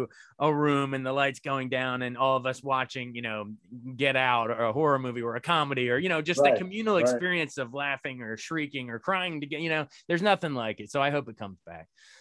Um, but we wanted to have you on, of course, uh, because the Oscars are coming up, and, um, and of course, you are yourself a two-time Oscar winner from Glory and Dances with Wolves back in uh, what '89 and '90 were were those movies when they came out. But um, I wanted to talk to you because you won for for sound and that is one of the categories that has been that the academy has decided to to scrap. Um, they they they're getting rid of eight, uh, at least from the live televised. They're they're getting rid of right. documentary, short, sound, film editing, makeup and hairstyling, live action short, original score, production design, and animated short. Those are going to be presented in like a, a pre pre broadcast and then edited to show in the show. So what what was your initial reaction when you heard that? Were you sort of like, hey, that's my category? well, I mean, first first I ran to the to the bathroom and threw up. Um, I, I call these categories this year the irate eight. um, now, and and and it's it's kind of like a tennis match, you know, when you would see people in the in, in the gallery and they're looking this way for the ball, and then you're looking back to the other side of the net for who's going to return the ball. So you, you, know, you read some of the stories, the producers of the show decided they were going to excise or trim the fat. That's not a quote, but that's essentially what I'm reading this as, as, a, as a person who was a nominee and a winner. And then on the other side, uh, they're saying that maybe the word came down from the network, ABC, owned by Disney. And then some other conversations say that the Academy, mem- the Academy leadership, you know, kind of was also uh, played a role in saying, well, we need to do something to increase the viewership shorten the time of the broadcast. And so they figured the best way of doing that is getting rid of some of the categories that either they assume are what's slowing down the, the show or the reasons people may tune out during the show. Uh, no one suggested that they take the president of the Academy speech, pre-tape it, edit it, and then run it as a package because I'm sure you know that's why everybody tunes in to see the Oscars. So no one suggested that that part of the show should go go south. But I feel uh, as one of the crafts who who if, if things go as announced, will not be honored in the live show. I can't even imagine how that would look. So, what does that mean? You go to an empty auditorium, you accept your award, and you speak to a group of empty seats. So, you're, you know, in my speeches, if you can find those links, you know, I'm actually pointing and gesturing and looking right at Kevin Costner, where I say, you know, I want to thank Jim and Kevin, Jim Wilson, the producer, for giving me the call. You know, uh, you know, and and and so they're not there if, if I'm, you know, lucky enough to be nominated and presenting this year. And then it gets played back. Okay, it's not unheard of in other award shows, though. I mean, the Grammys have done this for decades because they have so many more categories. The Emmys have done this for decades because I mean they have two or maybe even three nights that they need to present all the awards. So of course, they if they had a live show, it would be like a marathon. It would be a 24-hour show to get everybody in. But I think the granddaddy of the entertainment industry awards, you know, which is coming up on 100 years in a few, because this is 97, I believe. So we're getting we're getting close. Is this the 97? What what year is this? Uh let's look up. I know the first one was in 1927. So this will be this is the 94th. 94th. 94th. Okay, so we're we're 6 years out from having the one uh, the the 100th anniversary mm-hmm. of the Academy Awards assuming that we can keep a television audience. All right? I'm I'm really concerned that um, they will start moving other categories around you know, next year, that, you know, the, the leadership says that it won't just be these eight every year. So who's it going to be next year? Are they going to drop cinematography? Are they going to drop supporting actor? I doubt whether any of the SAG categories will get dropped.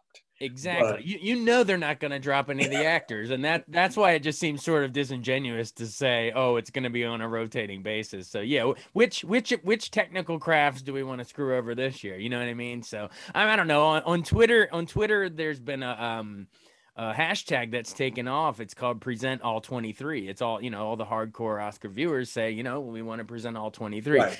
And um, you know, I, you know, as a journalist, I I I understand. I guess I understand both sides of the argument. I understand if I'm going to devil's advocate. I I understand from a ratings perspective. I think they're in record low ratings. I understand you're you're trying to move it along and and get you know the categories that people quote unquote actually really tune in for.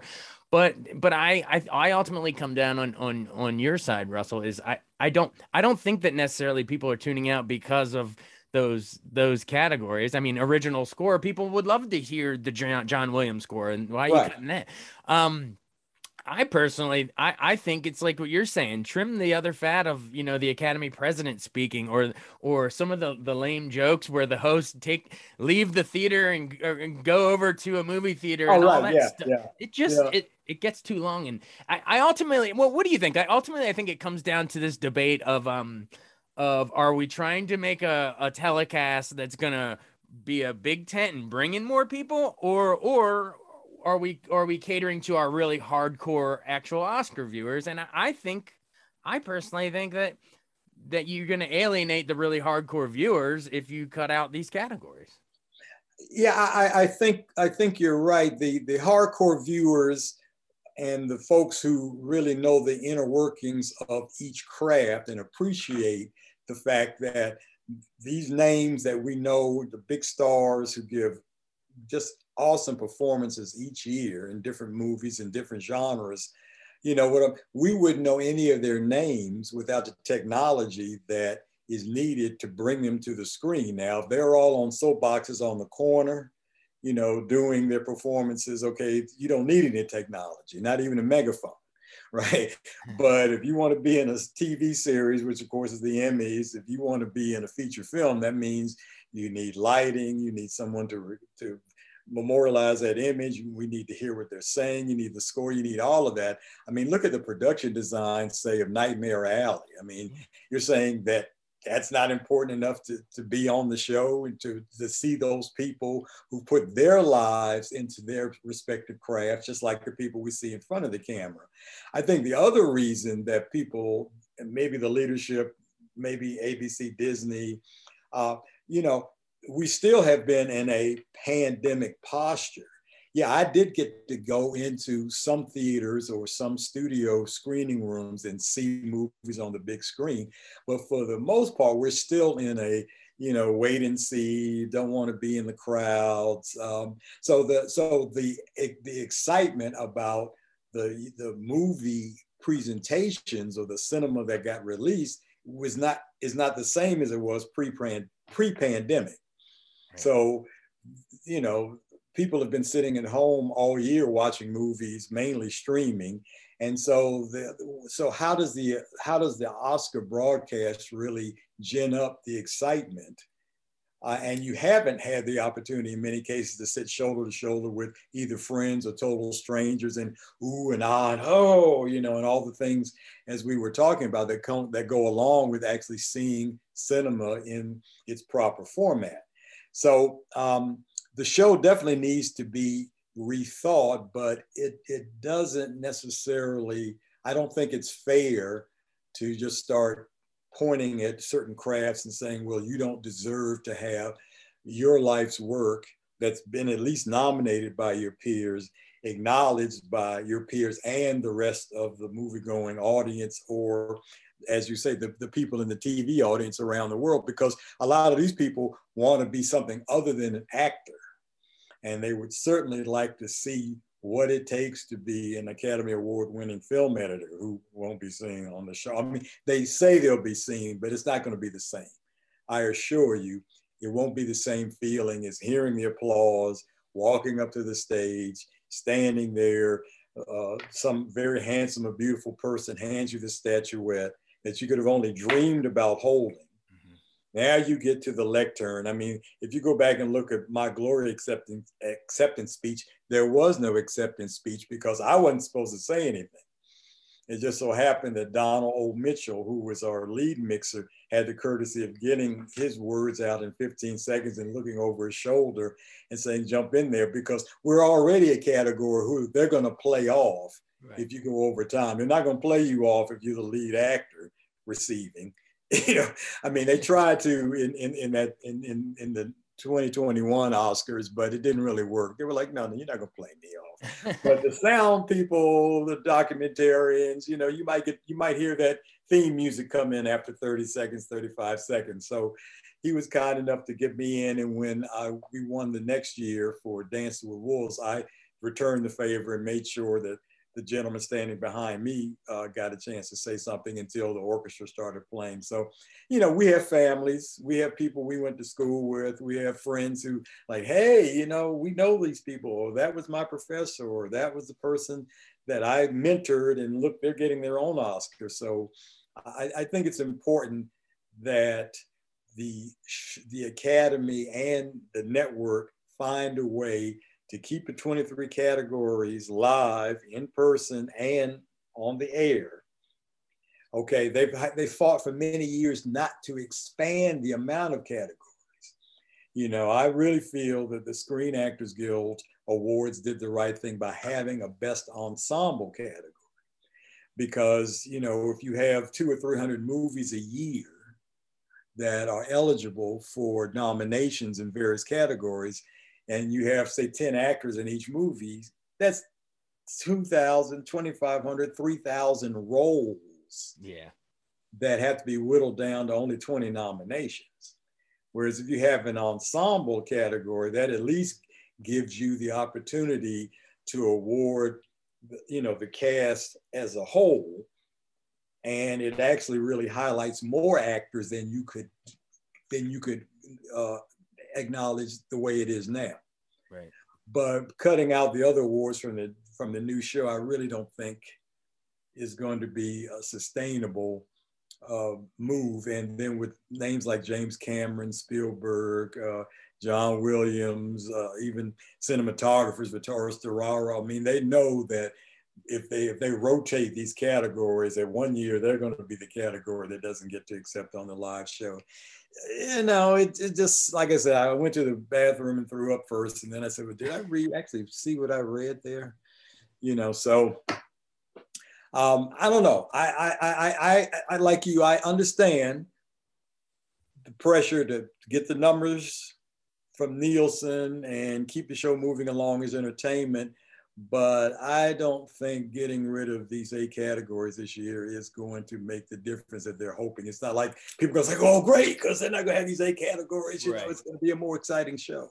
Exactly. I think they're throwing out the baby with throwing out the baby with the bathwater because I think I, I I don't think it has so much to do with which categories they show. I I think it has lar- more to do with these larger societal forces of of you know network TV ratings have dropped across the board. It's not just the Oscars. The the Oscars are still one of the highest graded non-sports programs year in and year out. I think it just when you when you look at it on a graph, it looks like it's tanking, but but that's I think network television because the is tanking all around because of the way streaming has changed. Everything's so splintered now. Everyone watches. I mean, You're never going to see the numbers that that Mash did on the finale. You know that that no, you're, right, you're, never going right. to see that again. And and I feel right. like that I feel like you have TV networks panicking, saying, "Oh my gosh, Oscar ratings are falling so much." But I think it has more to do with ratings dropping across the board political forces uh, you know the political divisions are so heated and those those people that are that say oh it's you know it's it's it's elites patting themselves on the back they're not going to tune in because best sound's not in there you know it's right, more right. it's these larger forces i think that that's causing it more than anything plus a third component of that is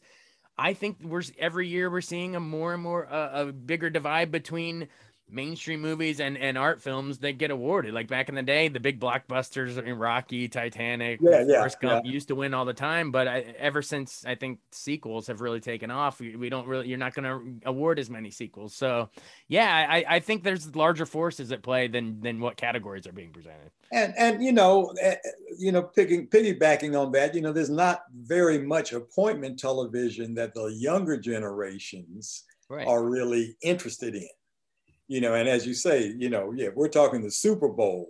Okay, those are some numbers that, depending on the teams, but generally speaking, they stay much higher than anything else in terms of appointment TV. Yeah. And of course, the ad revenue generated on that day is usually much higher than anything else that's going to be on television in the entire year. But um, the fact that I think if if we are devaluing the arts community. And i think this is what I, how i'm looking at it. You know other nations you know you, know especially in europe have you know a minister of culture. You know so culture is something that is is held in high regard year round. Mm-hmm. you know whereas uh, i think quincy jones was one of the last people that had plea had made a plea to the white house to create you know, a cabinet level post that actually acknowledges arts and culture and music and things like that. And it was batted back. And that might be part of the political divide, but I think it's also the fact that compared to some of the, our European uh, cousins, this is a much younger nation and it may not have really embraced how much culture does for moving society forward and also recognizing what the pillars are that the society is built on. So if they start saying, well, you know, these other things that don't seem to have like a big, well, wait a minute, wait a minute, you know, cut, cut it off here. You know, you, you're telling me that that you feel that you can have a really good film without sound. Okay, so I think one of the easiest ways to demonstrate the importance of sound is whoever's at ABC on Oscar night, just cut the sound off on the broadcast. Right and right. force us to read lips for three hours. You know, then all of a sudden sound will be important again.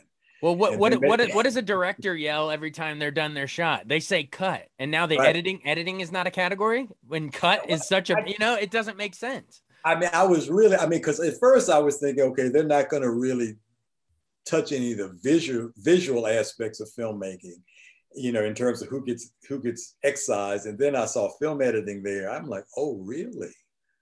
Oh, okay. So they really are making a statement that no one is interested in the people that actually keep the pacing and, and all the layering visually and when this happens and you, the L cuts and the J cuts and all the things that maybe for the uninitiated, it just goes by.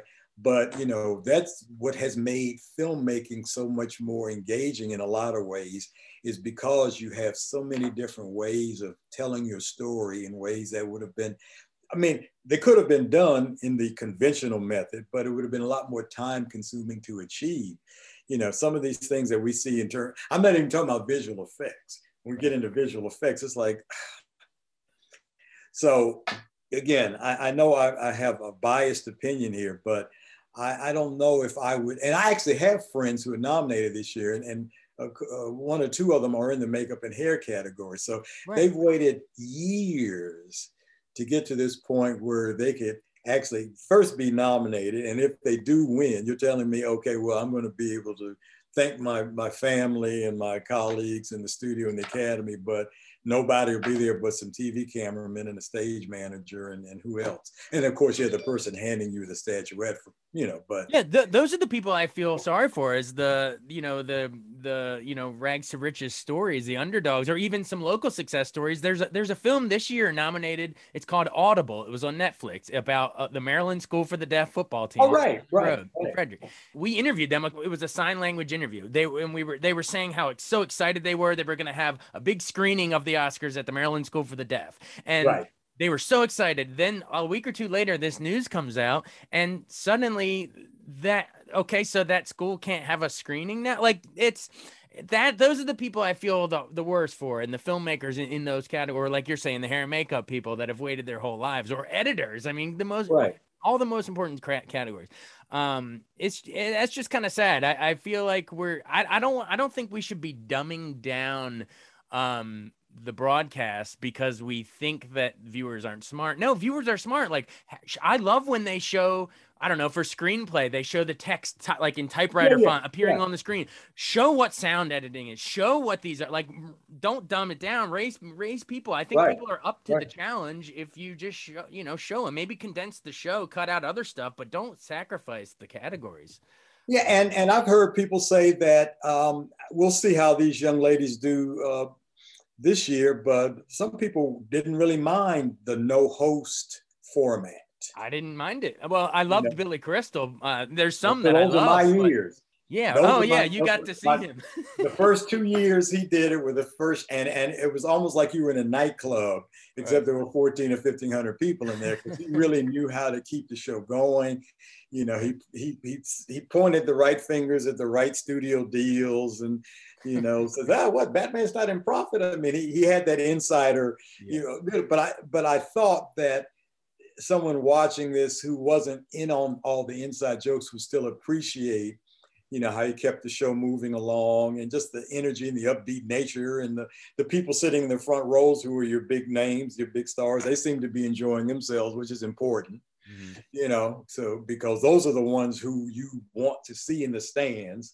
And of course, when they call our names and we come out of the shadows and up to the stage, you know, it's a big moment for us. But for the most part, you're watching, you know, those first three or four rows that have the, the stars and some of the big directors and whatnot in there. But if you're telling me that um, this is your answer to making the show more palatable and to raise the numbers, we'll see we'll see what Nielsen says uh, if, if this stays in play. I mean, it seems like there doesn't seem to there doesn't seem to be any um, modifications uh, that are going to happen this show. But the producers of the show, the the host of the show, host of the show, are saying that they're going to keep it lively and they're going to point fingers and make jokes. But um, if they decided that we're not going to have any of the actors except live and you know, maybe a few directors aren't going to be featured. Then all of a sudden, I think the entire academy would push back instead of, of the selected few from all all walks of the academy. But it, it seems to be the pushback needs to be almost universal and say, leadership, you need to rethink this. Right. Yeah. And again, I, I, I hope you and I, I hope we're wrong. I hope ratings boost. I, I hope I sit down and I see these edited together packages and I think, okay, you know what? They got their moment, but I'm just skeptical because like you're saying, you're, in your case, you're, you're up there accepting for Dances with Wolves and you're able to look out in the crowd and say, Hey, Kevin Costner, you can make eye contact. Hey, thank you. Right. Great. Whereas now these people this year are it's going to be a partly empty auditorium, and, and, the Kevin Costners of of today are going to be out on the red carpet doing interviews right. while this is going on. So eh, right. I know we've seen some people, some of the actors, um, like boycotting and saying, "No, I'm I'm I'm going to be in the auditorium and skip the red carpet, etc. I want to support my craftsmen." And maybe we'll see more of that. But yeah, I think it's a I don't know. I hope I'm wrong, but I, I really, I really want. I, I think everyone, all the craftsmen like yourself, deserve the that live moment with the live lights. You know, the spotlight. I mean, you know, it's like that's that's it for us. I yeah. mean, were it not for YouTube, see, one of the nicer things about YouTube is now you can go on and see, uh, and, and the studios, to their credit, have done a really good job marketing in the social media era because you know, there would be dis- there would have been discussions about how we did such and such on Glory and what was it like being on the prairie in South Dakota and running 5,000 head of buffalo because you can go on YouTube and see the team from Dune, you can see the team from West Side Story, you can uh, you know, hear them talk about the production design of Nightmare Alley and so forth and so on, Will Smith and the cast from King Richard, you know. So, but in my era, there was absolutely no chance that you were going to see somebody who worked behind the camera at all on television, except if you won and you got a chance to stand up and say thank you to the Academy. Right. But uh, the actors are always out there oh, the, yeah, the actors are the are the the quarterbacks yeah. and your star running back, whereas the you know the sound guys are like the the poor linemen that never get any credit on the yeah, team. I mean, you, know, I, am the pulling guard. I'm the, the pulling, pulling, guard. guard. you never see my face. Thanks for hopping on here to talk about this. Thanks, Russell. All right, my brother. Thank you. Thanks so much for joining us on Beyond the Fame with Jason Fraley. Remember to hit the subscribe button and give us a five star rating if you like what you hear. We'll see you next time.